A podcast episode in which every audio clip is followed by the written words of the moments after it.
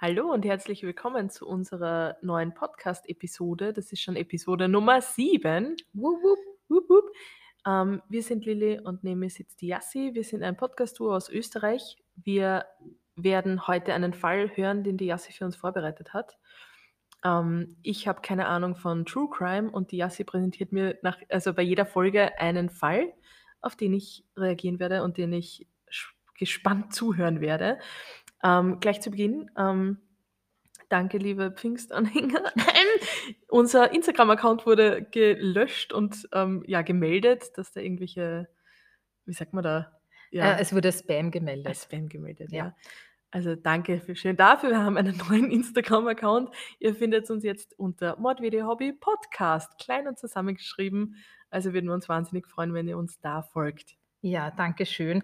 Ähm, wie die Lilly vorher angesprochen hat, wir hatten ein paar Follower von der ähm, Pfingstgemeinde und plötzlich, ein paar Stunden später, haben wir eine Nachricht bekommen, der Account wurde als Spam gemeldet. Ähm, ja, aber wir freuen uns, wenn ihr uns auf unserer neuen Instagram-Seite folgen möchtet. Äh, Mord wie die Hobby Podcast. Ja, Lilly, wie geht's dir? Gut, wie geht's dir? Du bist wieder gesund und wieder erholt. Gesund, ja. Das freut mich. Es herbstelt. Wie schön ist das? Es ist sehr schön. ja? Voll schön. Ist das, das ganze Herbstfeeling ist einfach ein Traum, oder? Ja. Man Das muss dazu sagen, die Jassi und ich, wir sind wahnsinnige Herbstfans. Ja, ich meine, ich bin auch ein Sommerfan, muss ich schon sagen. Ich mag es ja sehr gerne, wenn es heiß ist und die Sonne scheint. Das bist du nicht. Nein. Du bist kein Sommerfan, aber wir sind beide Herbstfans, würde ich mal sagen. Das sind so diese Herbstgefühle, wie die, Genau. wie sagt man, Frühlingsgefühle, aber Ja, halt bei uns ist Herbst. im Herbst. Es herbstelt. Es herbstelt. Das ist überhaupt, finde ich, so ein cooles Adjektiv. Es herbstelt. ja, voll. Sagt man das nur in Österreich? Ich glaube, das ist österreichisch, ja. Okay. Passend, wenn wir ein österreichischer Podcast sind. Sehr also passend, für ja. alle deutschen Zuhörer, es herbstelt. Das bedeutet, es ist Herbst und die Sonne scheint und wir genießen das. Das ist schön. Ja, auf jeden Fall hat mich dieses Herbsteln an einen Fall erinnert. Und du kannst auch jetzt gleich zu Beginn das erste Bild schon Ich umdrehen. glaube, so früh waren wir noch nie beim Bild. Okay. Uh, ein Herbstl. Nein, es ist eine ähm, Fotografie von unten aufgenommen. Ein schöner Wald mit Sonnenstrahlen durchscheinen. Die Herbstblätter sind orange und rot und gelb. Und du siehst ein Und paar. ich sehe ganz viele Bäume. Ja, wunderschön, oder? Wunderschön. Sagt dir der Begriff Dendrophilie etwas? M müsste ich jetzt lügen? Also ich, ich weiß nicht, was es bedeutet, aber das, das Na, ich erkläre es dir einfach schon mal. gehört, ja? Also ich habe es vorher noch nie gehört. Äh, Dendrophilie oder seltene Arborphilie bedeutet wörtlich die Liebe zu Bäumen. Mhm. Kannst du dir jetzt was darunter vorstellen? Ich kann mir vorstellen, dass das irgendwie ähm, körperlich auch ausgelebt wird von manch einem Dendrophilen. Genau, ja. Also dieser Begriff äh, bezieht sich auf eine Paraphilie, bei der sich Menschen sexuell zu Bäumen hingezogen fühlen oder von Bäumen erregt werden. Mhm. Aber ich meine, dabei kann es sich um so eine sexuelle Anziehung handeln, aber auch einfach um, um diese Verehrung von Bäumen. Ja? Mhm. Also einfach, ich sage mal, ein, ein ungesundes Verhältnis. Ja. wir sehen dieses Bild und sagen, wow, schön, ein schönes Herbstfoto vom Wald, von den Bäumen. Mhm. Ich glaube, ähm, ein Dendrophiler würde da weitergehen. Ja. Und darauf kommen wir heute noch zurück. Okay. Wir befinden uns in Howard, Ohio, in den USA wieder mal. November der 10. 2010. Auch We- erst vor kurzem. Ja, ist noch nicht so lang her. Sehr cool. Das reden wir uns immer ein, aber eigentlich ist das schon zwölf Jahre her. Nein, das sind die Millennials, die, die leben Also, im ja. Anfang Vor kurzem, 2000. Lilly. Valerie Haythorne kam, kam an diesem Tag wie immer zur Arbeit und freute sich schon auf ihre Arbeitskollegin, die Tina Herman. Doch als Tina nicht zur Arbeit erschien, machte sich Valerie gleich Sorgen, weil die Tina war immer eine sehr zuverlässige Kollegin und wäre sie verhindert gewesen, hätte sie Valerie informiert. Mhm. Außerdem wusste Valerie, dass Tina sich vor kurzem von ihrem Freund Greg getrennt hatte. Der ein Baum war. Nein. Ein Baumbart. Nein, das war nicht der Baum Greg. So, sie versuchte daraufhin Tina telefonisch zu erreichen, ohne Erfolg. Und dann hat sie sich beim äh, Knox County Sheriff's Büro gemeldet und bat um einen sogenannten Welfare-Check. Niemand konnte eben Tina und ihre beiden Kinder Cody und Sarah erreichen. Weißt du, was so ein Welfare-Check ist? Ich weiß es nicht. Ich könnte mir aber vorstellen, dass die ähm, Behörden dann irgendwie alle äh, Krankenhäuser und so abklappern, um zu schauen? Nein, gar nicht. Also ein Welfare-Check ist eigentlich wirklich, du meldest dich bei der Polizei. Also in Mhm. Amerika ist das so, du meldest dich dann bei der Polizei oder beim Sheriff, äh, Sheriff, County Sheriff Mhm. und bittest die eben einen Welfare-Check äh, zu machen. Die fahren dann einfach zu der Person nach Hause, klopfen an und versuchen sie einfach zu kontaktieren, Okay. mit der zu sprechen. Ja. In der Regel äh, werden solche Welfare-Checks oder Fürsorgekontrolle quasi, ähm, wird dann von Freunden, Verwandten oder Nachbarn beantragt, wenn die Person halt schon länger nicht erreichbar war. Ja. Mhm. Und Deputy Charles Detlett wollte diesen Welfare-Check um circa 20 Uhr am Abend dann durchführen. Ja. Mhm. Also die Tina ist in der Früh schon nicht zur Arbeit erschienen. Um 20 Uhr am Abend ist der Deputy äh, Charles Detlett dann bei ihr zu Hause vorbeigefahren. Als er an die Tür klopfte, bekam er aber keine Antwort und konnte sonst auch nichts machen. Ja. Also das geht nicht so weit, dass die dann irgendwie ins Haus quasi äh, reingehen dürfen, sondern du darfst halt als Polizist wirklich nur anklopfen, rufen. Ja, um circa 23 Uhr war dann wieder in der Nähe bei einem Einsatz und dachte sich einfach, er versucht es nochmal, aber wieder keine Antwort auf sein Klopfen. Das Einzige, was ihm auffiel, war, dass bei seinem ersten Well-Check, ähm, Welfare-Check keine Autos in der Einfahrt standen. Ja. Da hat er sich noch gedacht, okay, es ist einfach keiner zu Hause. Und beim zweiten Welfare-Check stand dann aber ein Pickup-Truck, Tinas Pickup-Truck in der Einfahrt. Mhm. Er schrieb dann in seinem Bericht, dass er eigentlich nichts Eigenartiges bemerkt hätte, aber es komisch war, dass ihm niemand die Tür öffnete. Gut, mehr kann er aber nicht machen. Ja. Am nächsten Tag, am 11. November 2010, erschien Tina wieder nicht zur Arbeit. Valerie konnte Tina immer noch nicht erreichen und kontaktierte dann alle Freunde, Verwandten. Und auch Sarah und Cody waren nicht zur Schule erschienen. Unter anderem kontaktierte Valerie Tinas Nachbarin und allerbeste Freundin Stephanie Sprang. Sie konnte aber auch Stephanie nicht erreichen, aber Stephanies Freund Ron Metcalf rief sie zurück und teilte ihr mit, dass er auch nicht imstande war, Stephanie zu erreichen. Mhm. Also jetzt äh, haben wir schon Tina, ihre beiden Kinder, Sarah und Cody, und ihre beste Freundin Stephanie, die nicht erreichbar sind. Und die beiden, Valerie, die Arbeitskollegin, und Ron, der Freund von Stephanie, beschlossen daraufhin etwas zu unternehmen. Sie beschlossen sich bei Tinas Haus zu treffen und einfach selbst nachzusehen. Wieder keine Antwort aufs Klopfen und die beiden beschlossen einfach einzubrechen. Quasi so mit dem Gedanken, okay, wenn die jetzt da am Tisch sitzen und gemeinsam Uno spielen und laut Metal hören und deswegen nicht geantwortet hätten, ja, wären sie uns schon vergeben. Ja. Aber falls irgendwas passiert ist, dann können wir reagieren. Ja. Und somit kletterte Valerie durch ein Fenster im hinteren Teil des Hauses. Alles war dunkel, sie hörte nichts, sie ging durch das ganze Haus, als sie plötzlich eine grausame Szene entdeckte. Das komplette Wohnzimmer, der Gang, die Stiegen waren in Blut getränkt. Überall am Boden und an den Wänden war Blut, aber das Haus war komplett leer. Weder Tina noch ihre beiden Kinder noch Stephanie waren im Haus. Sie rannte sofort aus dem Haus und verständigte die Polizei. Jetzt kommen wir zu Tinas Familie und dem zweiten Bild. Oh nein. Oh nein, die zwei Kinder sehe ich und Tina. Ähm, ja, die Kinder, wie alt werden die sein? Der Junge Cody neun, elf elf. und Sarah war 13 Jahre Okay. alt. Ja, Wahnsinn. ich erzähle dir mal von der Familie. Ähm, du siehst eben ganz links Tina Herman. Mhm. Äh, sie war 32 Jahre alt, geschieden und die Mutter von Sarah und Cody. Laut Freunden und Familie war sie eine extrem aufopferungsvolle Mutter, die ihre Kinder immer unterstützte. Larry Maynard, der Vater ihrer zwei Kinder, also ihr Ex-Ehemann, sagte später in einem Interview, wir lernten uns kennen, als wir 16 waren und unsere Tochter Sarah wurde geboren, als wir 19 waren. Dieses Erlebnis hat uns so zusammengeschweißt. Zwei Jahre danach wurde ihr Bruder Cody geboren und wir waren eine glückliche Familie. Auch wenn wir uns scheiden ließen, die Kinder kamen immer an erster Stelle. Tina war die beste Mutter und hat alles für unsere Kinder gegeben. Ist auch sehr bezeichnend, dass das der Ex-Mann über die Ja, Ex-Frau sagt. Quasi Auf so jeden positive Fall. Wörter, ja. Hm. Und jetzt kommen wir zu Sarah Maynard und Cody Maynard, den beiden Kindern. Sarah und Cody wurden als freundlich und einfühlsam beschrieben. Beide waren sehr sportlich und hatten viele Freunde. Also die Sarah hat Softball gespielt und der Cody ähm, Football. Sarah war eben 13 Jahre alt und Cody 11. zur Zeit ihres Verschwindens. Man sieht den Kindern auch an, dass sie eher sportliche Staturen haben. Ich meine, Ja. man sieht nicht so viel am Foto, aber trotzdem, ähm, das Mädel hat auch diesen ähm, Haarreifen, den oft Sportlerinnen tragen. Ich, Mhm. weiß gar nicht warum. Ja, das einfach am besten Halt hat. Ja. Ja.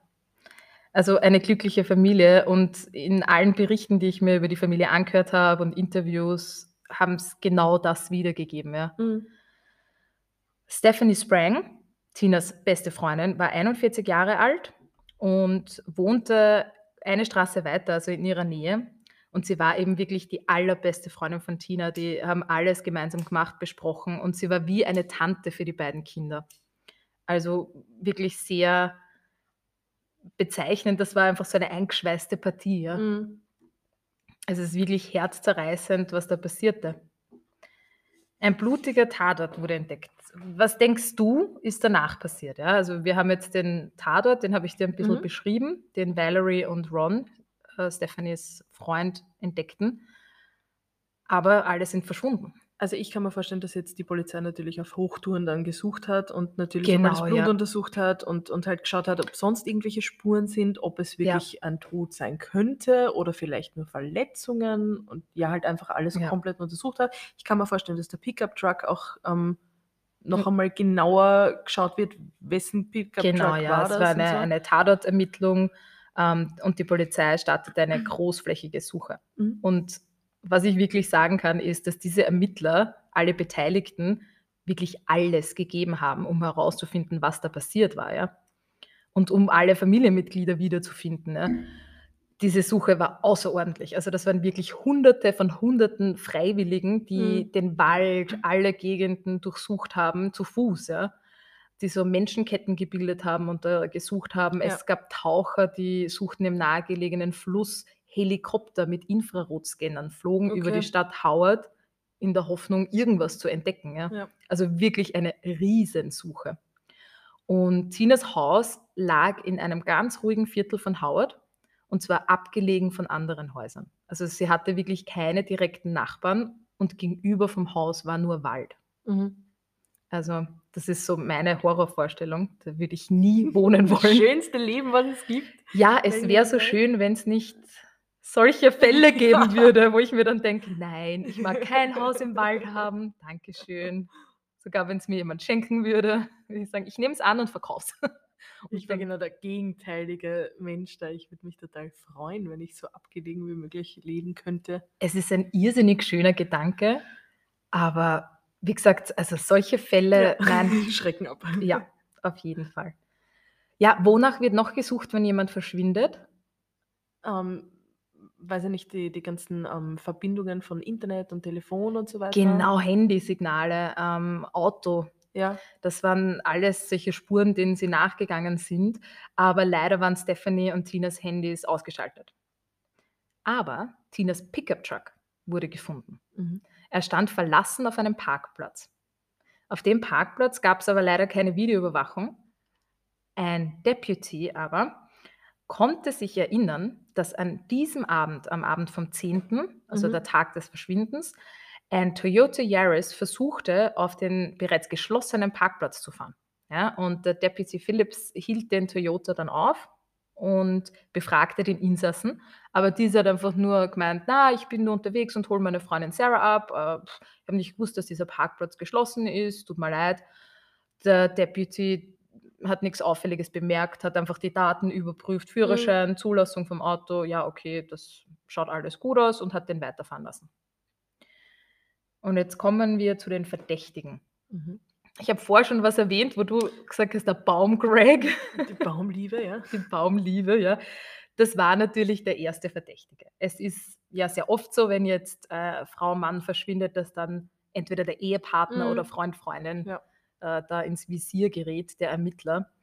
Ähm, und Tinas Ex-Freund Greg, die beiden waren damals mitten in der Trennung, aber der hatte ein wasserdichtes Alibi. Also Mhm. der war den ganzen Tag mit seinem Arbeitskollegen Golf spielen und wurde dort von mehreren Augenzeugen gesehen und dann am Abend sind sie in eine Bar gegangen und da hatten sie Kreditkartenbelege, wirklich Okay. zig Augenzeugen, die gesagt Ja. haben, nein, nein, die sind den ganzen Abend da gesessen und haben ihr Bierchen getrunken und Ja. da war nichts Auffälliges. Aber man muss dazu sagen, die Ermittler haben ihn da wirklich sehr äh, gegrillt, also Ja, und genau unter die Lupe genommen. einfach. Genau, ja, also wirklich eben alle seine Kreditkartenbelege, alles äh, in die Lupe genommen, unter die Lupe. Und dann gab es noch einen zweiten Verdächtigen. Und das war Matthew John Hoffman. Hoffman geriet ins Visier der Ermittler, weil er der Fahrer des Toyota Yaris war, der versuchte, auf diesen Parkplatz zu kommen, Ja. wo Tinas Pickup-Truck stand. Und jetzt erzähle ich dir ein bisschen was über Matthew John Hoffman. Geboren wurde er am 1. November 1980, also warte, 2010, er war 30 Jahre Ja. alt. Robert und Patricia Hoffman waren seine Eltern und über seine Kindheit findet man eigentlich gar nichts im Internet, was jetzt darauf schließen lässt, dass wahrscheinlich eher nichts Außergewöhnliches passiert war. Auffällig wurde er erst am Ende seiner Teenagerjahre. Hoffman bekannte sich 2001 in Steamboat, Ohio, der Brandstiftung schuldig, weil er ein Feuer gelegt hatte, das zehn Reihenhäuser in Brand setzte und einen Schaden von über 2 Millionen Dollar verursachte. Wahnsinn. Das ist heftig. Er legte das Feuer, um einen Einbruch zu vertuschen, den er am Vortag begangen hatte.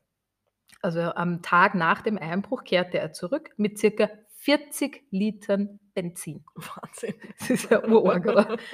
Er übergoss das ganze Haus und setzte es in Brand. Und waren da keine, keine Verletzten dabei? Ähm, Gott sei Dank nicht. Also es ist niemand verletzt worden, aber 16 Personen wurden während des Brandes aus diesen Reihenhäusern evakuiert. Also es war schon Wahnsinn. Es eine war schon riesige belebt. Aktion, Ja. ja. und das waren einfach ganz normale Reihenhäuser. Wahnsinn. Ja.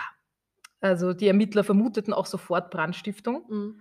Und Hoffmann, damals 19 Jahre alt, gestand die Verbrechen und den Diebstahl von drei großen Willkommen in Steamboat Holzschildern. Mhm. Also das waren so, man kennt das, wenn man jetzt auf der B17 fährt, sage ich mal, Ja. und, und du fährst jetzt Richtung Glocknitz, dann gibt es da ein riesiges Holzschild, wo Ja. steht Willkommen in Glocknitz. So Grüß euch, steht bei uns. Genau, grüß euch. So kannst du dir das vorstellen. Also Mhm. auch eine sehr eigenartige Aktion. Und so sind sie ihm dann auch draufgekommen, Ja, dass er heftig, den dass ich Brand gelegt dass hatte. das Leben von so vielen Menschen riskiere, nur weil ich vertuschen will, dass ich Willkommensschilder gestohlen habe. Nein, das war wegen dem Einbruch in eines der Reihenhäuser. Also richtig mit, mit Wertgegenständen und so weiter. Ja, die er aber dann auch alle zurückgelassen hat, lustigerweise. Also er hat eigentlich, er ist dort, er war dort als Klempner. Ja. Äh, er war damals 19 Jahre alt und hat für eine Klempnerfirma gearbeitet, hatte dort einen Auftrag in diesem einen Reihenhaus und ist mit diesem Besitzer ins Gespräch gekommen und äh, der teilte mit, er fährt jetzt ein paar Tage, er verreist geschäftlich. Mhm. Somit wusste er, okay, das Haus steht leer, ist dann dort eingebrochen und hat sich einfach in dem Haus eigentlich aufgehalten. Also zwei Tage lang hat er dort, ähm, ist im Whirlpool im Jacuzzi gelegen und hat dort Ramennudeln gegessen oder ich weiß Mhm. nicht. Ja. Hat dann Wertgegenstände gestohlen. Die hat er dann, ähm, ich glaube, ein paar Meilen, also weiß ich nicht, zwei Kilometer weiter versteckt, aber Mhm. dann auch nie abgeholt und äh, ist dann aus dieser Stadt geflüchtet, Steamboat. Aber in seinem Hotelzimmer, wo er gelebt hat, während er diesen Klempnerjob dort hatte, wurden diese Willkommen in Steamboat-Schilder entdeckt. Somit äh, Ja, haben voll komisch, das ja, passt ja, von und ganz komisch, nicht. ja. Ja, ja, das ist okay. wirklich ganz eigenartig. Und die Ermittler haben ihn dann auch gefragt, so, ja, aber was war da jetzt, was war erstens einmal dein Hintergrund, dass du diese Schilder da gestohlen hast? Das ist ja irrsinnige Mhm. Arbeit, diese Schilder auszugraben Ja, ja. und mitzuzerren oder dir halt einen Bus zu mieten, ich weiß ja nicht.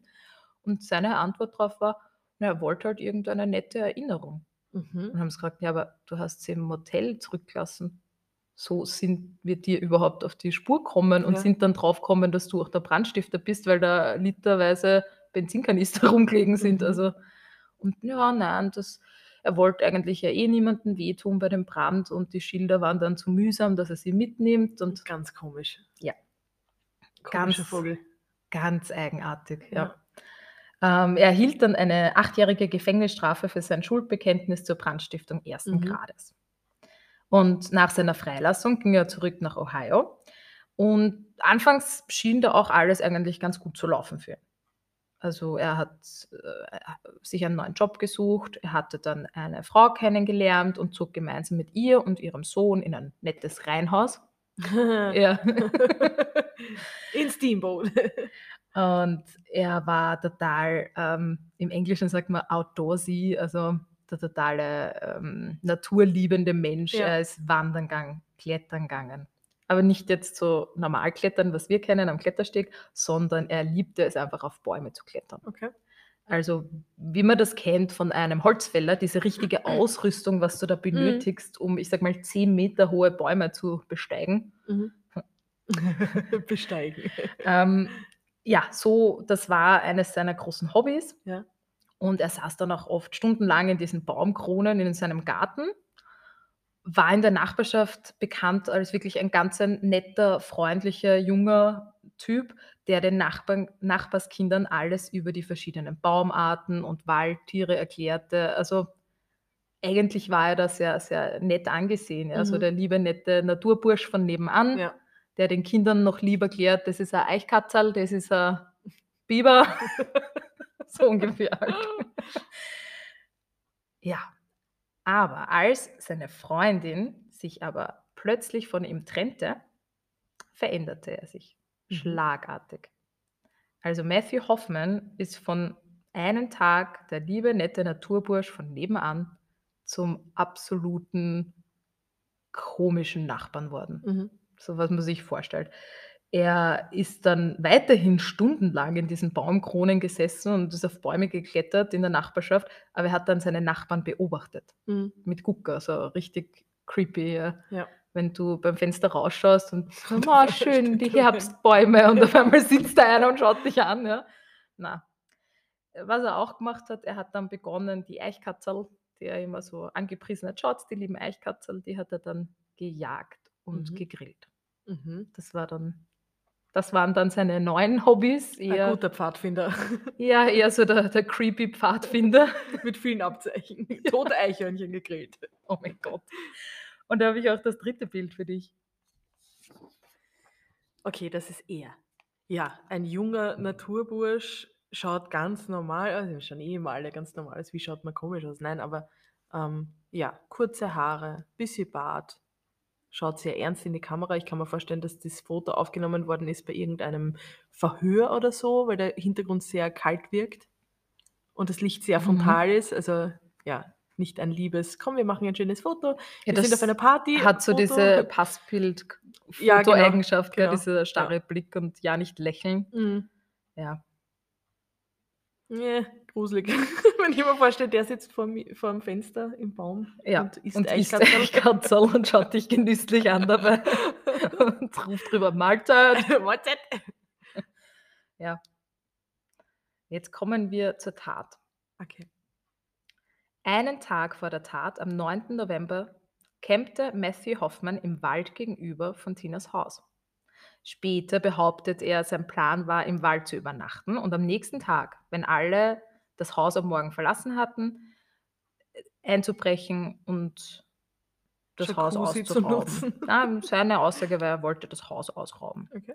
Im Verhör erklärt er später auch den Ermittlern, er habe das Haus ausgesucht, weil es abgelegen war und keine Mhm. Nachbarn hatte. Und man konnte sich gegenüber gut im Wald verstecken, Ja, seine ja. geliebten Bäume. Ja. Also, ja. Tina und die Kinder verließen dann am nächsten Tag, wie gewohnt, in der Früh das Haus. Und das Garagentor der Familie ließ sich nicht komplett schließen. Also da war unten so ein kleiner Spalt offen Mhm. und so verschaffte sich Hoffmann Zutritt zum Haus. Gruselig. Total gruselig und ich bin vor zwei, drei Tagen, wo ich da recherchiert habe, nach Hause gekommen und meine Nachbarin hat Gara das Garagentor nicht gescheit zugemacht. Weißt du, wir haben ja so mehrere Garagen nebeneinander. Und ich so, oh mein Gott, bin hingerannt und habe das Garagentor ganz runtergezogen und habe mir gedacht, sicher nicht, Matthew. Ja. Du isst bei mir keine Eichkatzel. Ja, oh mein, oh mein Gott, na bitte nicht. Ähm, jetzt kommen wir ein bisschen zur Timeline. Mhm. Matthew ist in dieses Haus eingedrungen durch dieses besagte Garagentor Ja. Und hat sich dort eigentlich einfach mal aufgehalten. Ja.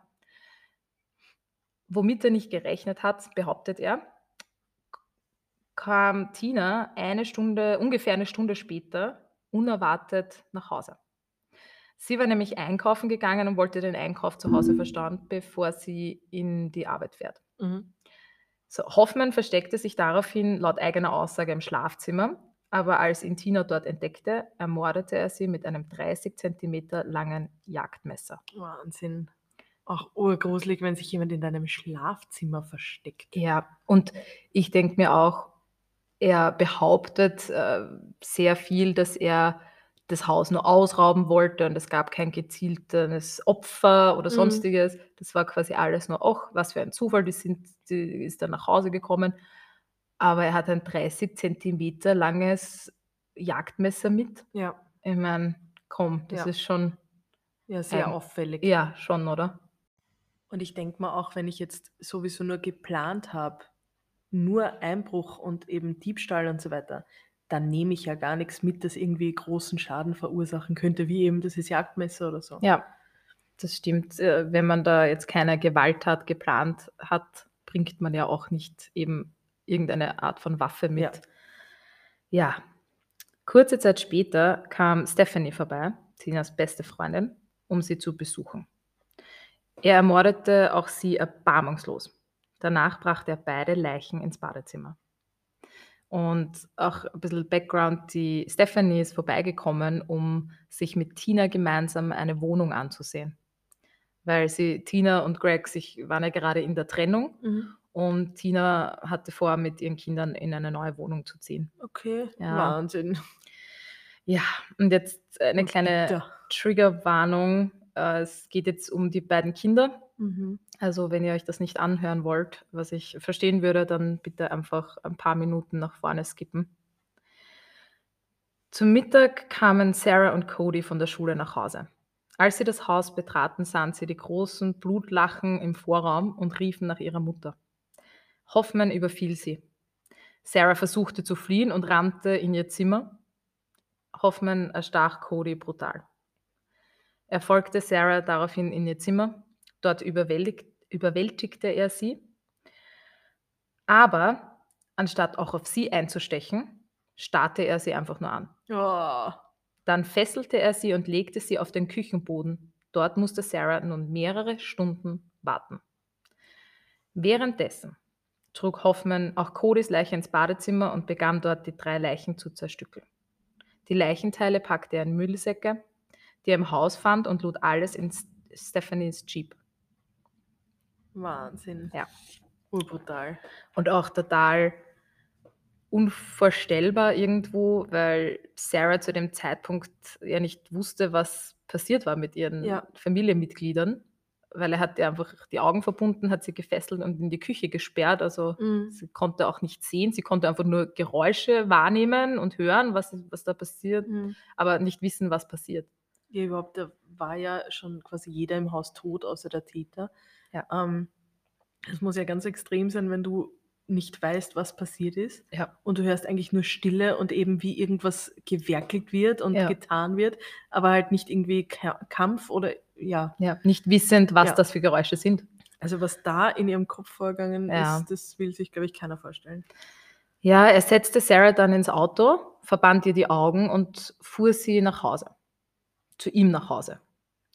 Wo er sie ins Badezimmer sperrte und ihr erklärte, sie werde beobachtet und sie solle sich nicht bewegen. Mhm. Ja, und diese Vorstellung wieder mit 13 Jahren, ja, wenn dir sowas passiert zu Hause, da wo du dich sicher und wohl fühlst, Mhm. dann zerrt dich der ins Auto, bringt dich äh, zu ihm nach Hause. Das weißt du auch nicht. Du wirst einfach irgendwo hingebracht und irgendwo auf den Fliesenboden gelegt Mhm. und dir wird gesagt, beweg dich nicht, weil du wirst beobachtet. Ja, Also ganz schlimm. schier. Daraufhin kehrte er dann zum Tatort zurück und fuhr mit Stephanies Jeep, wo er eben die Müllsäcke vorher verstaute, zu einem abgelegenen Waldstück, um diese besagten Müllsäcke verschwinden zu lassen. Zurück im Haus versuchte Hoffmann dann auch den Tatort zu reinigen, aber er benötigte noch mehr Putzmittel. Mhm. Also ist er einfach mal shoppen gefahren Mhm. zum Walmart in, in Tinas Pickup Truck. Mhm. Und das muss ungefähr von der Timeline her zu der Zeit gewesen sein, wo der Deputy diesen Welfare-Check Okay. machte. Weil da war ja kein Auto in der Ja. Einfahrt, also so um 20 Uhr herum. Wahnsinn. Ja. Und der ist einfach shoppen gefahren zum Walmart, also so wie wenn wir jetzt sagen, passt, wir holen uns jetzt ein Käsesemmel von Billa. Kurz vor Mitternacht kaufte er dort eine große Plane, Müllsäcke und Bleichmittel. Er hat sich auch ein Sandwich gegönnt und kaufte ein Halloween-T-Shirt Größe Small für junge Mädchen. Oh, Ja. oh. Also wie banal kann man sein, dass man dann noch lustig auf, weiß ich nicht, ein Sandwich noch einkauft, wenn du weißt, in deiner Wohnung liegt ein gekidnapptes Mädchen und du hast gerade quasi drei Leichen im Auto. Mhm. Ganz Äh, brutal. Die, die hat er schon Also vorher. ja, oder, oder halt Ja, drei aber- entsorgte Leichen gerade eben ja, Ja. weggebracht. Na, ganz schlimm. Tinas Pickup Truck stirbt ihm aber immer wieder ab und somit fährt er dann mit dem Pickup Truck einfach auf diesen Parkplatz und lässt ihn dort stehen. Mhm. Das ist dann, Wo der Polizist ihn angehalten hat und eben. das passiert dann ein bisschen später, Okay. weil er ja wieder zurückkehrt, weil er sich dachte, er muss diesen Pickup Truck wegbringen von Ah, dem okay. Parkplatz, damit er nicht so schnell entdeckt wird. Okay. Aber da war der Parkplatz dann schon geschlossen und er Mhm. konnte nicht rein und der Deputy hat ihn angesprochen, hey, was machen Sie da? Und er, ah, nix, ich hole nur meine Freundin Sarah ab von der Arbeit. Mhm. Auch eine ganz kranke Aussage, oder? Oh. Ja. So, er lässt den Pickup-Truck von Tina dann dort stehen, ging zu Fuß zurück zu seinem Toyota Yaris und fuhr nach Hause, wo Sarah noch immer gefesselt im Badezimmer lag. Hoffmann begann eine Unterhaltung mit Sarah und nahm ihr die Augenbinde dann irgendwann ab. Nach einigen Stunden brachte er sie dann in seinen Keller, fesselte sie und legte sie auf ein Bett, das er vorbereitet hatte. Und zwar war das ein Bett aus Blättern. Mhm. Aber weil er es vorbereitet hatte, das zeigt ja auch nur eigentlich, dass es nicht Die Intention. Ein, die Intention war, dass Ja. er eben irgendwas ganz, ganz Krankes in seinem Mhm. Kopf Was er aber hat. immer wieder nachher abstreitet, darauf kommen wir dann noch Ja. zurück. Ja. Auf diesem Bett aus Blättern im dunklen, kalten Keller verbrachte Sarah die nächsten vier Tage. Boah, schier. Herr Hoffmann hat sie in dieser Zeit auch mehrmals vergewaltigt. Wahnsinn. So, das war jetzt so ein bisschen die Timeline der Ja. Tat. Ja. Alles okay bei dir? Urgrauslig. Also, wow, wie grindig kann man sein, jetzt ganz ehrlich. Mhm. Schlimm, ja. banal. Ja, ich habe dir vorher erzählt, äh, Hoffmann war bereits am zweiten Tag ein Verdächtiger, eben weil der Deputy Phillips äh, ihn da am Parkplatz erwischt hat oder einfach ihm begegnete, Mhm. seine Daten aufnahm. Und zweitens, weil er den Einkauf von Walmart dann in Tinas Pickup Truck zurückließ. Also die, die fanden dann diese Einkaufssackerl mit der Plane, Müllsäcke, Bleichmittel in dem Truck und auch die Rechnung und sind dann daraufhin die Ermittler sofort zum Walmart gerast und haben gesagt, Überwachungsvideos Mhm. bitte sofort herzeigen, wer war da zu der Zeit einkaufen. Äh, auf den Aufzeichnungen war Hoffmann eindeutig zu erkennen und die Ermittler begannen mit der Überwachung seines Hauses. Ja. Aber warum sind die nicht gleich reingestürmt? Das war, naja, du musst jetzt einmal, sie haben jetzt Beweise, die ihn irgendwie damit in Verbindung bringen, ja, Mhm. und der ist auch auf diesem, diesem äh, Footage, äh, auf dieser Videoaufzeichnung zu sehen, Ja. dass er das kauft, aber das liegt ja nur in ihrem Truck. Und in Tinas Truck sind keine Blutspuren. Weil er hat ja Stephanies Jeep verwendet, Ja. um die Müllsäcke, äh, die Leichen Ja. Wegzubringen. Ja. Somit waren das noch nicht so hundertprozentig Ja, eindeutige Beweise. Allein wenn ich die Rechnung anschaue und ich sehe eben nicht nur das Sandwich, sondern ich sehe auch das Bleichmittel und die Müllsäcke und so Mhm. weiter. Und noch dazu ein Kleiberl, was einem 13-jährigen Mädchen passen würde. Ja. Nein, es waren auch wirklich eindeutige Beweise Ja. und deswegen haben sie sofort begonnen, das Haus zu überwachen. Und am 14. November, also vier Tage später, nachdem eben die ganzen Suchen, und das war ja alles zeitgleich, also das sind ja diese riesige Suchaktion Ja. fand statt, ja, und die Ermittler haben ja, sind ganz vielen äh, Beweisen nachgegangen. Unter anderem war zum Beispiel, ähm, haben sehr viele Leute angerufen und irgendwas, da gibt es immer so Tippline, ja, Mhm. da haben Leute angerufen und einer dieser Anrufe war zum Beispiel äh, der Ron Metcalf, also Stephanies Freund. Mhm. Der hätte äh, vorgestern was im Garten vergraben. Und den, die Nachbarn haben Tipplein angerufen, der hat was im Okay, Garten okay. vergraben und dann sind sie hingefahren und der hat gesagt, ja, ihr könnt sofort reinkommen, schaut Ja. alles an. Ich habe, der Hamster, meine Nichte ist verstorben, den habe ich im Garten vergraben. Ja. Könnt, bitte macht's, schaut euch alles an, Mhm. solche Sachen und das passierte da alles relativ zeitgleich. Ja. Ja. Zur selben Zeit war im, im ersten Moment auch noch Greg der Hauptverdächtige. Mhm. Dann mussten sie ja alles seine, ähm, Ja. sein Alibi überprüfen, seine Kreditkartenbelege. Und das ist, glaube ich, schon man denkt sich dann im Nachhinein, ja, sofort hätten die da rein rennen sollen und Mhm. und schauen, was da los ist. Aber das sind einfach so viele Dinge, die zeitgleich passieren, glaube ich. Mhm. 4 Tage später, eben am 14. November, beantragten die Ermittler aber dann einen Durchsuchungsbefehl. Okay. Also, da wurden dann eben all diese anderen Sachen der Greg war Ja. ausgeschlossen. Ja. Der Ron, der da was vergraben hatte, nein, War ist auch nur ein der Hamster. Ja. Genau, ja. Und äh, die Suche ergibt nichts, ja.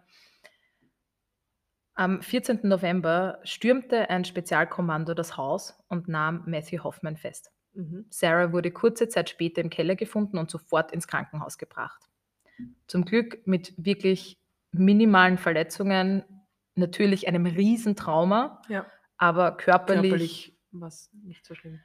Und die Ermittler starteten sofort mit der Durchsuchung des Hauses, um Beweismittel sicherzustellen, eventuelle Spuren zu finden. Aber der Anblick, der sich ihnen in Hoffmans Haus bot, war mehr als ungewöhnlich. Und da habe ich das vierte Bild für dich. Oh, sicher alles mit Bäumen und Blättern. Wow, okay, also wir sehen, wow, das ist urkomisch, das ist irgendwie voll grausig. Wir sehen auf dem ersten Bild ein Zimmer, man sieht, dass hinten die Wände sind und Das ist ähm, das zwei Wohnzimmer. Fenster, das Wohnzimmer, okay. Und dann ein riesengroßer Laubhaufen. Ja, Es ist einfach nur Laub in der Mitte des Zimmers, darunter liegt irgendeine Plane oder so, wo Ja. er das dann draufgelegt hat, dass halt der Boden nicht schimpelt wahrscheinlich.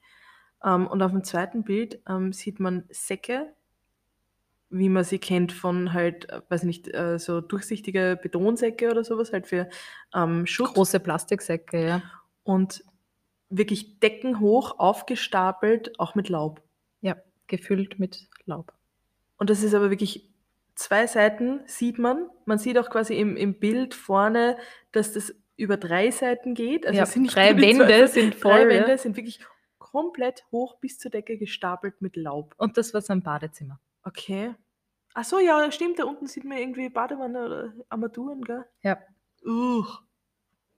Urgruselig, der Typ. Ja, das ist eindeutig, das geht eben, wie ich gesagt habe, er war äh, Wochen zuvor in der Nachbarschaft bekannt als der nette, liebe Naturbursch, der mit den Kindern plaudert und über Bäume ihnen berichtet. Mhm. Und ja, geht weiter als eine ganz normale Herbstliebe, Ja. sage ich mal. Urschier. Ja, Herbsteln Extreme. Herbsteln Extreme auf jeden Fall, ja. Ähm, in, zu dieser Zeit, ja, Hoffmann wurde jetzt verhaftet. Die Ermittler haben sehr viele Anhaltspunkte. Sie haben Sarah bei ihm im Keller gefunden, ja. Mhm. Der Rest der Familie wird aber noch vermisst. Mhm. Und zu dem Zeitpunkt wussten die Ermittler ja nicht, dass leider alle schon verstorben waren. Ja.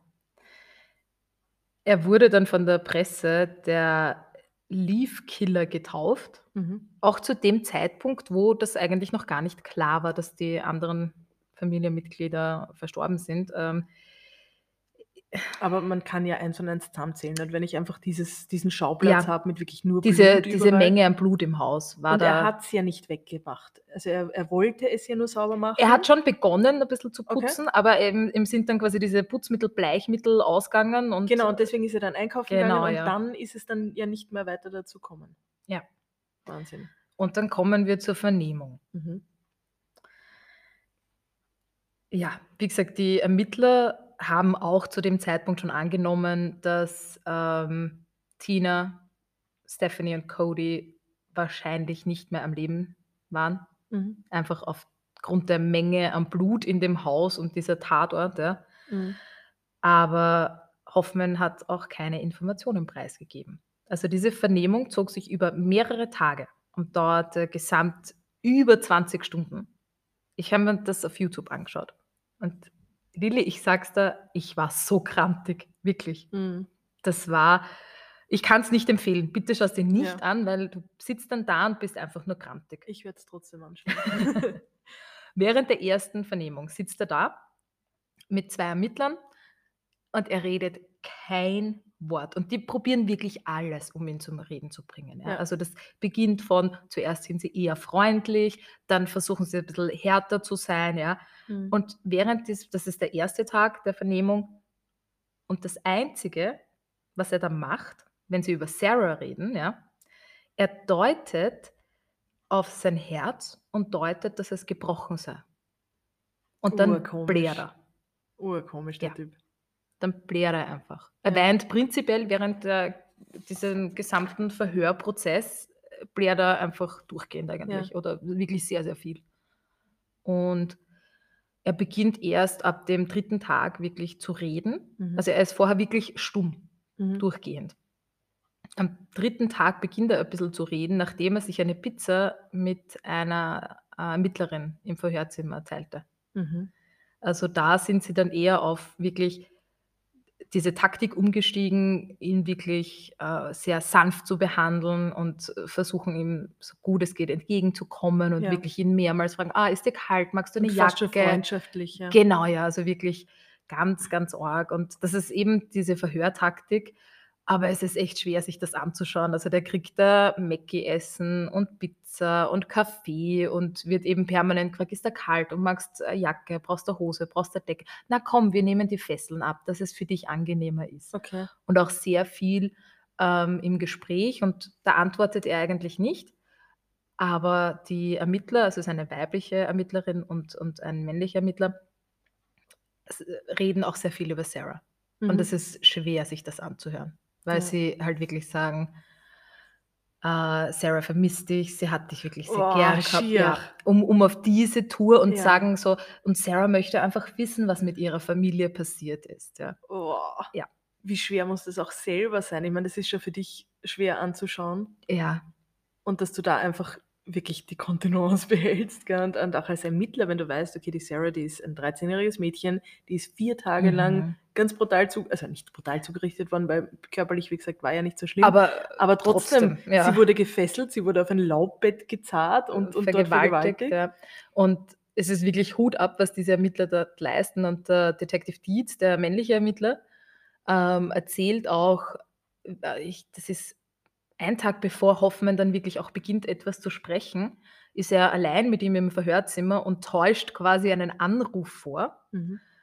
ähm, wo er dann über die Sarah recht viel spricht und sagt, ja, er war jetzt bei ihr im Spital und er hat sie gesehen, hat mit ihr gesprochen und sie ist so ein liebes, nettes Mädchen und da kann er auch nachvollziehen, dass Hoffmann sie auch als so lieb und nett empfunden hat und Ding. Und es ist Urheftig. ja wirklich Hut ab, so Aber eine Taktik, Taktiken auch, ja. voll. Also äh, würde man ja jetzt nicht so, stand da wieder drauf kommen, dass man da jetzt wirklich dann den Anruf vortäuscht und so. Mhm. Aber voll gescheit. Ja, das ist äh, sicher sehr durchgeplant gewesen, aber Mhm.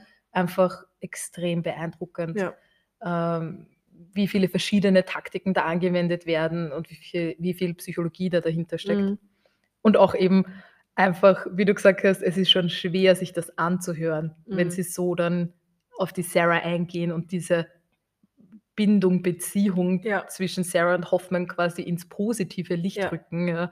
Das kann ich mir ganz schwer vorstellen, das selbst so auszusprechen. Also ja, Hut ab. Ich glaube, ich sage zum dritten Mal Hut ab, aber noch ein vierter Hut ab für die Ermittler, ja, weil das ist schon extrem Das beeindruckend ist gewesen. heftig. Ja. Urgrauslig.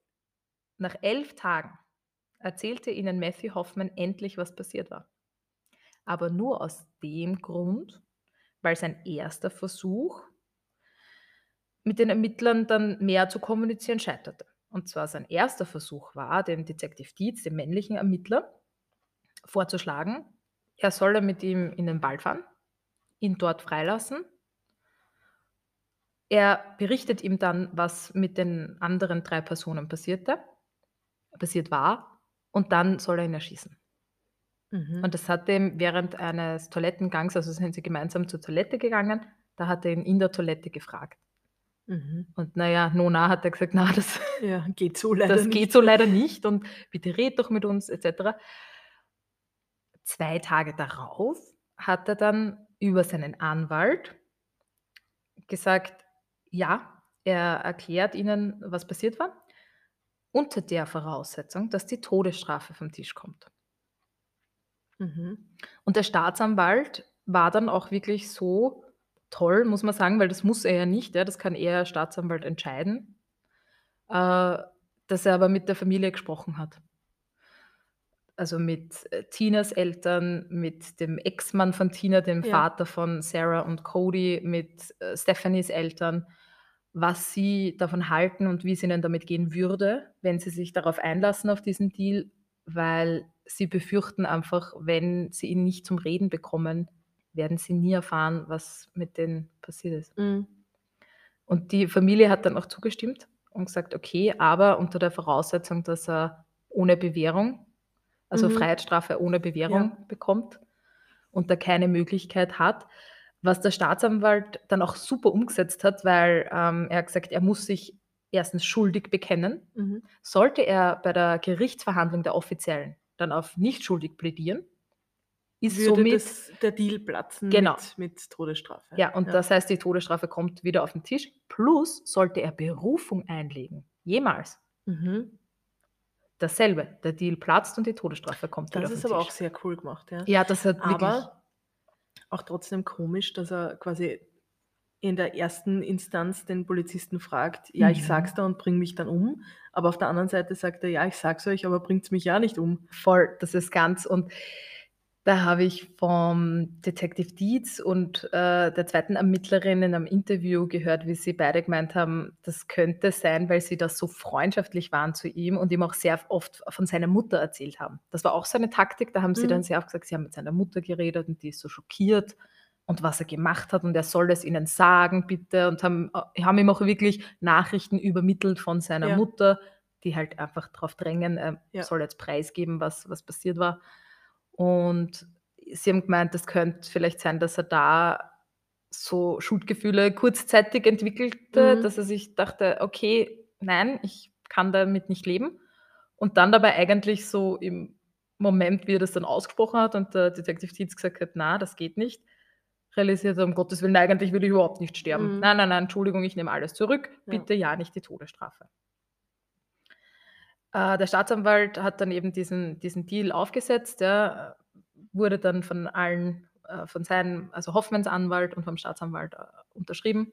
Und er gestand dann auch den geplanten Raub, wie er das Mhm. bezeichnete, den Mord und die Entführung. Als er die Entführung zugab, behauptete Hoffmann, er habe Sarah sehr nett behandelt und sie Videospiele spielen, Filme ansehen und Burger essen lassen Mhm.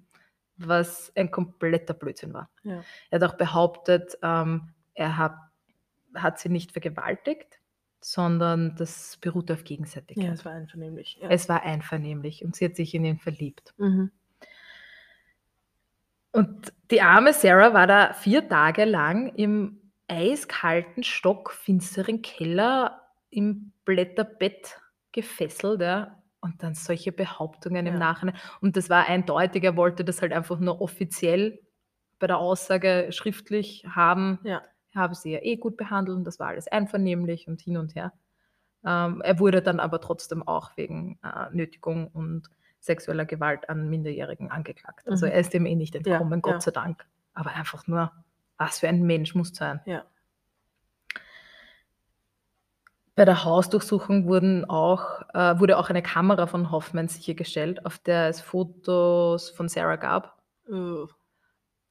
Er hat sie also gestalkt. Und das waren Fotos von einem. Achso, davor. davor, das waren Fotos Okay. von einem äh, Softball-Match von ja, ihr, Ja. also beim Sport.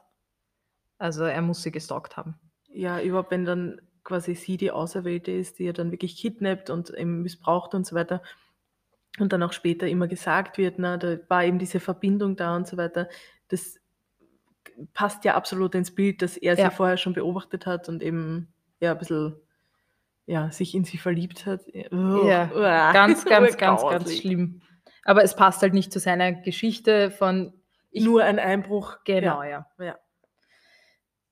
Hoffmann erzählte den Ermittlern auch endlich, wo die Leichen seiner Opfer versteckt waren. Mhm. Bild Nummer 5. Uah. Okay. Wow, okay. Also man sieht ein, beim ersten Bild einen Baum von Mhm. unten nach oben ähm, fotografiert und im zweiten Bild sieht man dann Die die Baumkrone. ja. Baumkrone, wo sich quasi die Äste teilen und in dieser Mulde in der Mitte liegt ein Müllsack drinnen. Also er hat sich, oder Das ist äh, jein, das ist nicht der Müllsack, das ist einfach nur hohl. Das ist Okay. schwarz, weil es nach innen, innen Ah, okay, hohl okay, ist, der okay. Baum, ja. ja, Das, dieser Baum war zwölf Meter hoch. Wahnsinn. Und eben oben in der Baumkrone, wo sich, wie du gesagt hast, die Äste teilten, war ein, ein Hohlraum. Mhm. Und dort hat er diese Leichen, äh, Müllsäcke, die Leichen eben Das heißt, versteckt. er hat sich wirklich die Arbeit gemacht Ja. und ist da draufgekraxelt Ja. mit diesen zerstückelten. Also mit den Müllsäcken. Ja. Wow, schier. Ja.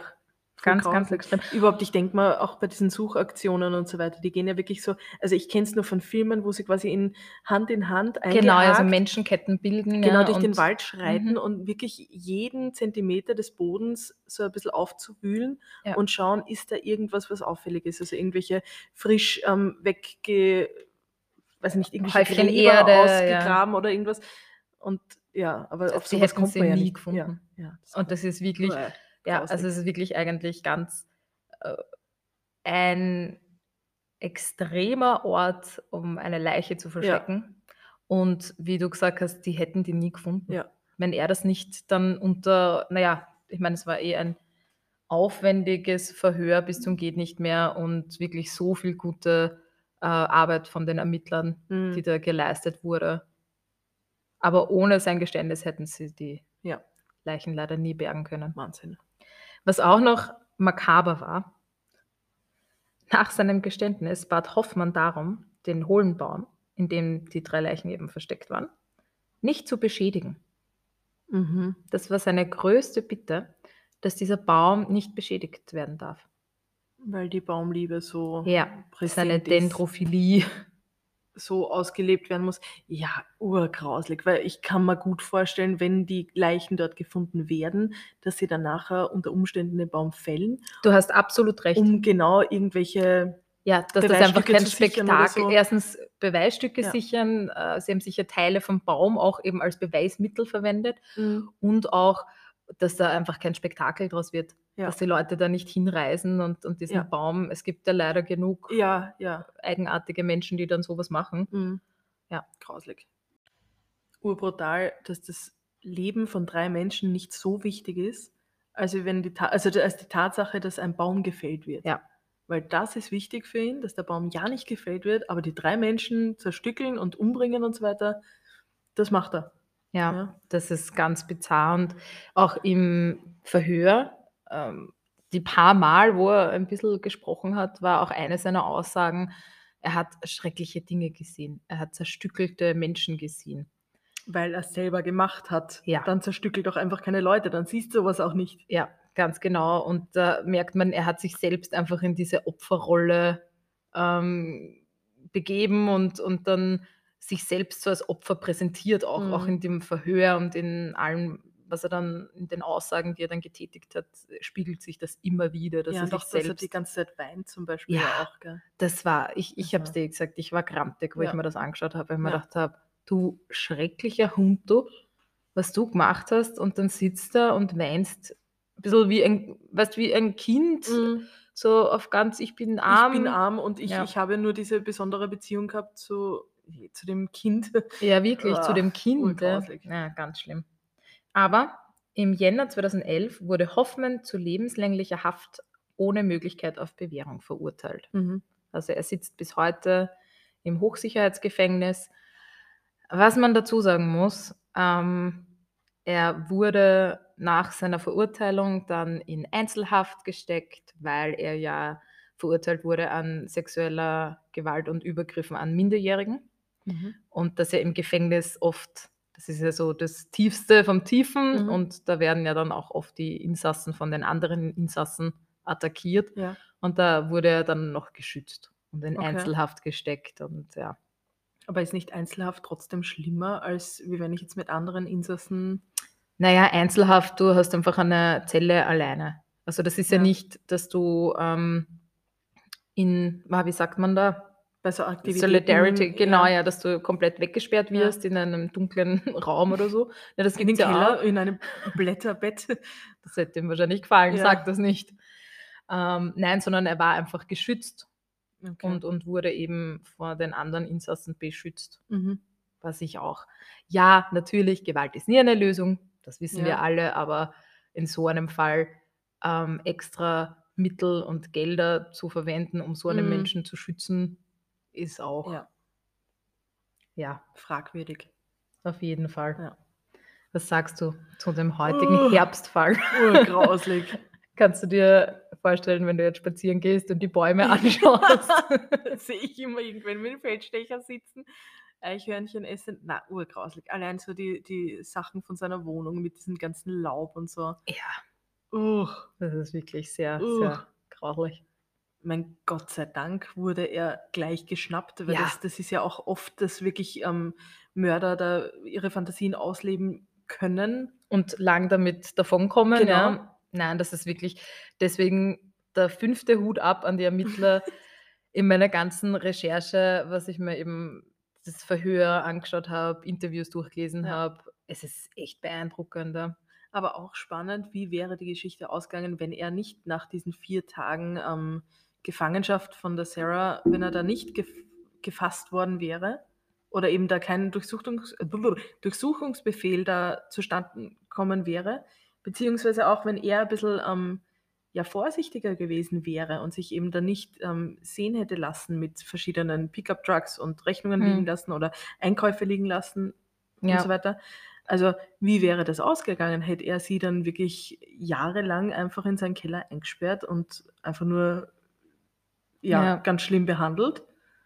Das ist sehr. Hätte er das mit anderen Familien auch gemacht? Wäre das dann noch viel, viel weitergegangen? Und Mhm. ja, Also Gott sei Dank wurde er gefasst, ja, auf jeden Fall. ja. Ja, ich hoffe, ich habe dir den Herbst jetzt nicht zu sehr versaut. Und du kannst noch schön spazieren gehen im Laub draußen. im Laub. Aber für ein bisschen äh, Good News am Ende habe ich dir noch ein letztes Bild mitgebracht. Okay. Ein Foto mit ganz vielen jungen, schönen Frauen. Ich schätze mal, eine davon ist die Sarah. Das ist sie. Oh, die ist aber süß. Die zweite die von rechts. hübschi. Extrem hübsch, ja. Ja. Und Sarah hat ihr Trauma so gut es geht verarbeitet Mhm. und hat 2019 bei einem Event mitgemacht, wo Kidnapping- Kidnapping-Opfer gegenseitig ihre Geschichten teilten, um andere zu inspirieren und ihnen zu Wahnsinn. helfen. Urheftig. Ja, und das ist dieses Bild, also das waren mehrere äh, Frauen, denen so ein schreckliches Schicksal widerfahren ist. Und sie haben sich da ausgetauscht und wirklich ein sehr inspirierendes ähm, Erlebnis, glaube ich, als Zuhörer oder Zuschauer und äh, alle, die da mitgemacht haben. Mhm. Und die Sarah war wirklich so ein, eine Inspiration ja, und, und hat auch so gestrahlt Ja. während dem Interview. Ich meine, es, sie hat dann auch geweint, als sie das Ganze so ein bisschen Logisch, wiedergegeben hat. ja. Total verständlich. Aber es war generell total inspirierend. Mhm. Aber auch erschreckend, dass so viele Frauen das durchmachen mussten. Ja, wie viele? Also 1, 2, 3, 4, 5, 6, 7 Frauen sehen wir da, ja. die alle irgendwie mit Kidnapping zu tun haben. Also ganz, ganz heftig.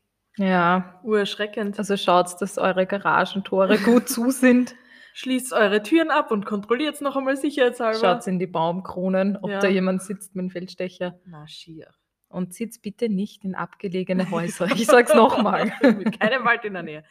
Na, aber urschlimm. Ja. Urschlimm, wirklich ganz extrem. Ich meine, natürlich starke Frau, aber auf der anderen Seite, was bleibt ihr anderes übrig, als stark zu sein? Ja. Sie, sie hatte jetzt keine Wahl. Ähm, ihr wurde ihre Familie genommen oder ein Teil, ein großer Teil ihrer Familie Mhm. und Freunde. Mhm. Ähm, sie wurde ganz schier misshandelt von einem ganz, ganz grausligen, kranken Hund. Ja. Also schier, Ja. ganz schier. Aber trotzdem beeindruckend, dass Trotzdem sie das dann ja. auch so, ähm, dieses Trauma so überwunden hat. Mhm. Weil es gibt ja auch leider viele Fälle, wo Leute dann eher in die andere Richtung gehen, Ja. wenn sie da, was auch verständlich ist, äh, Ja. mit dem Ganzen nicht gut umgehen können und, und sich den Drogen zuwenden oder sonstigen Mhm. Sachen. Ähm, von dem her ist es beeindruckend, dass sie das so gut geschafft hat. Ja. Wahnsinn. Puh, heftige Geschichte. Ganz heftig. ja, ein wilder Herbstfall. Ein wilder Herbst, ja. Herbsteln, ja. Aber Herbsteln wieder, hoffen, nein. Nein. Hoffen Herbstel ist kein gutes Hoffen, Herbsteln. Herbsteln ist nicht gut. Wahnsinn. Dankeschön für deine Recherche und danke für Ja, diesen sehr, wirklich, sehr, wirklich sehr spannenden gerne. Fall. Ich höre immer sehr, sehr gerne zu und ähm, freue mich auch schon wieder auf die nächste Folge. Wir hoffen, ihr seid dabei. Ähm, in zwei Wochen am Freitag kommt die raus und wir würden uns wieder wahnsinnig freuen über Feedback und ähm, ja, Follower auf uns, Ja, Instagram. Follower auf Instagram, wo wir ja jetzt wieder am Aufbau sind. Also bitte Mordwede Hobby Podcast. Auf Insta. Genau, auf Instagram. Wir freuen uns. Wir freuen uns. Prost, schönen Abend. Tschüss, Baba.